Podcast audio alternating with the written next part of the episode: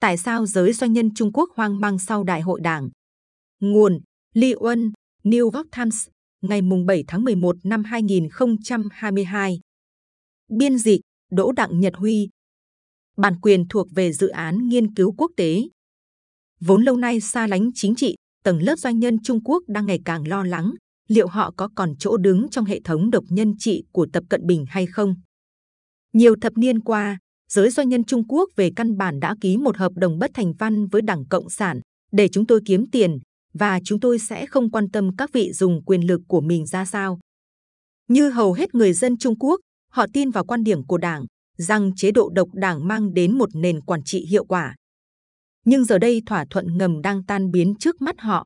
Sau đại hội đảng vào tháng trước, Chủ tịch Tập Cận Bình đã thiết lập quyền lực gần như tuyệt đối và làm rõ rằng ưu tiên quốc gia từ giờ sẽ chuyển từ kinh tế sang an ninh. Niềm hy vọng cuối cùng của tôi đã tan thành mây khói. Nhà sáng lập của một công ty quản lý tài sản ở thành phố Thâm Quyến nói với tôi vài giờ sau khi đại hội kết thúc. Hoàn toàn kết thúc, hoàn toàn mất kiểm soát và hoàn toàn đáng sợ. Một doanh nhân công nghệ ở Bắc Kinh nhắn tin cho tôi sau khi nhìn thấy đội hình lãnh đạo mới của đảng vốn toàn những cái tên thân cận với Tập. Họ, cũng như nhiều người Trung Quốc khác, đều biết trước ông Tập sẽ làm tiếp nhiệm kỳ 3, phá vỡ quy tắc có từ những năm 1980. Dù vậy họ vẫn nuôi hy vọng là ông sẽ bị các phe phái quyền lực khác trong đảng cân bằng. Nhưng rồi chiến thắng sâu rộng của ông Tập bằng cách thay thế các nhân vật ôn hòa bằng những người trung thành, cho thấy Trung Quốc sẽ đi vào mô hình độc nhân trị trong nhiều thập niên tiếp theo. Năm nay ông Tập 69 tuổi. Lần gần nhất Trung Quốc có một nhà lãnh đạo quyền lực như ông là từ thời Mao Trạch Đông, người đã đưa đất nước vào đại nhảy vọt và cách mạng văn hóa, dẫn đến cái chết của hàng chục triệu người, hỗn loạn xã hội và suy thoái kinh tế. Đại hội đảng tháng trước đã làm rung chuyển giới kinh doanh Trung Quốc. Ngay sau lễ bế mạc, chứng khoán Trung Quốc sụt giảm và đồng nhân dân tệ mất giá.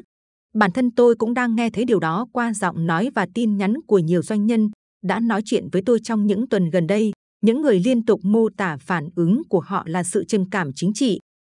Dĩ nhiên họ không bộc lộ sự lo lắng của mình ở nơi công cộng. Tất cả các doanh nhân tôi phỏng vấn cho bài báo này đều yêu cầu được giấu tên để tránh bị chính quyền trừng phạt.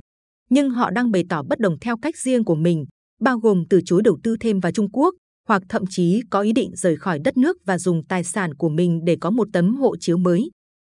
Dưới quyền của ông Tập, Đảng đã nắm quyền kiểm soát gần như mọi khía cạnh của xã hội. Về căn bản, tước quyền tự quyết định số phận của người dân Trung Quốc.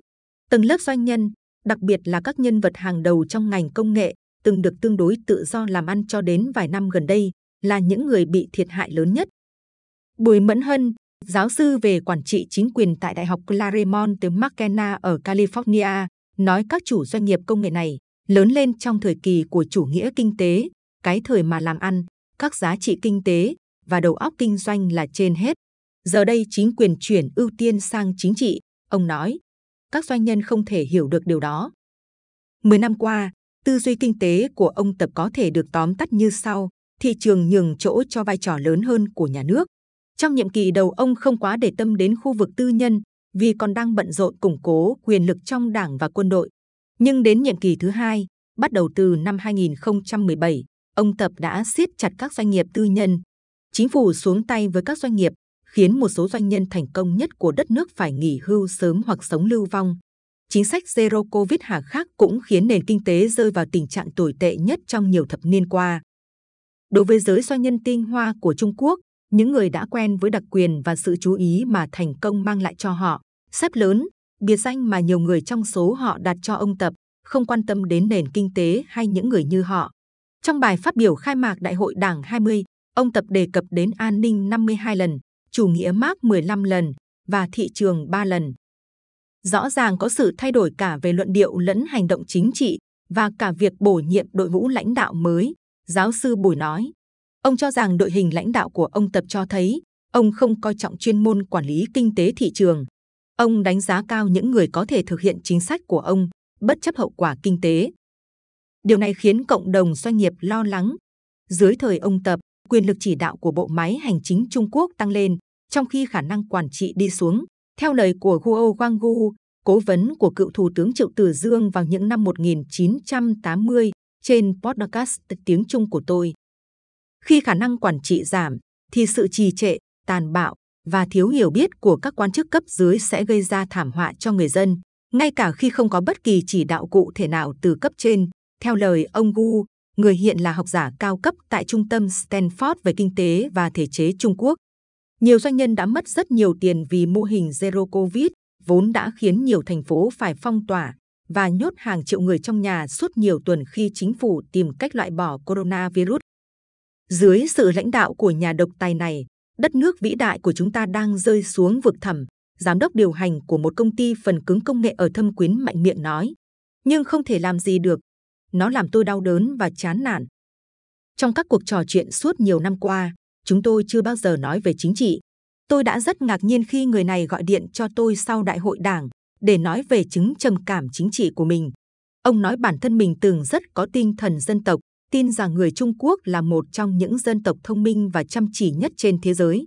Giờ đây, ông và nhiều người bạn của mình chỉ dành phần lớn thời gian để đi bộ đường dài, chơi golf và uống rượu. Chúng tôi quá chán nản để làm việc, ông nói. Chỉ mới năm ngoái, công ty khởi nghiệp của ông còn đang hoạt động rất tốt, đến mức ông đã lên kế hoạch đưa nó lên sàn chứng khoán. Nhưng rồi ông bị mất phần lớn doanh thu và các nhân viên mới thuê của ông đứng ngồi không yên vì chẳng có gì để làm giữa Zero Covid. Ông nói không còn lựa chọn nào khác ngoài việc sa thải hơn 100 người, bán doanh nghiệp và chuyển gia đình đến Bắc Mỹ. Vì đêm tối đã buông xuống, ông nói, tôi sẽ giải quyết nó theo cách của đêm đen. Còn vị doanh nhân công nghệ đến từ Bắc Kinh, người đã nhắn tin cho tôi sau đại hội đảng, kể lại một trải nghiệm ớn lạnh. Hồi tháng 5 khi có tin đồn Bắc Kinh sẽ sớm bị phong tỏa, ông cảm thấy không thể yêu cầu nhân viên nghỉ làm sớm và chữ hàng tạp hóa. Ông không muốn bị bắt như nhiều người khác vì tội tung tin đồn. Do đó, ông chỉ nói với nhân viên là họ nên về nhà sớm nếu có việc cần lo. Doanh nhân thành đạt này hiện đang nộp đơn xin di cư đến một quốc gia châu Âu và Mỹ.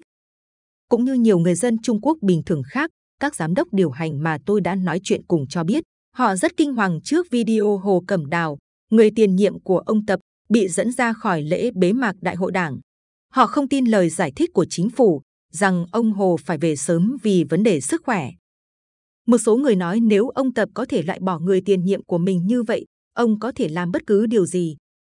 Một nhà đầu tư có nhiều quan hệ ở Bắc Kinh cho biết, những người bạn doanh nhân của ông giờ đã nhận ra không thể thờ ơ với chính trị được nữa. Mỗi khi gặp mặt, họ bắt đầu nói về việc nên xin hộ chiếu nước nào và cách chuyển tài sản ra nước ngoài. Tại các buổi tụ họp, người chủ trì thậm chí yêu cầu bạn bè phải đưa hết điện thoại để cất ở một nơi riêng vì sợ bị theo dõi. Sau đại hội đảng, hầu hết mọi người trong giới đầu tư đều dự đoán sẽ phải trả thuế cao hơn hoặc quyên góp nhiều hơn cho các trường đại học và các tổ chức từ thiện khác của nhà nước. Họ không có kế hoạch thực hiện bất kỳ khoản đầu tư lớn nào. Tất cả chúng tôi đều lo lắng, ông nói. Chúng tôi không biết phải làm gì tại nút giao lịch sử này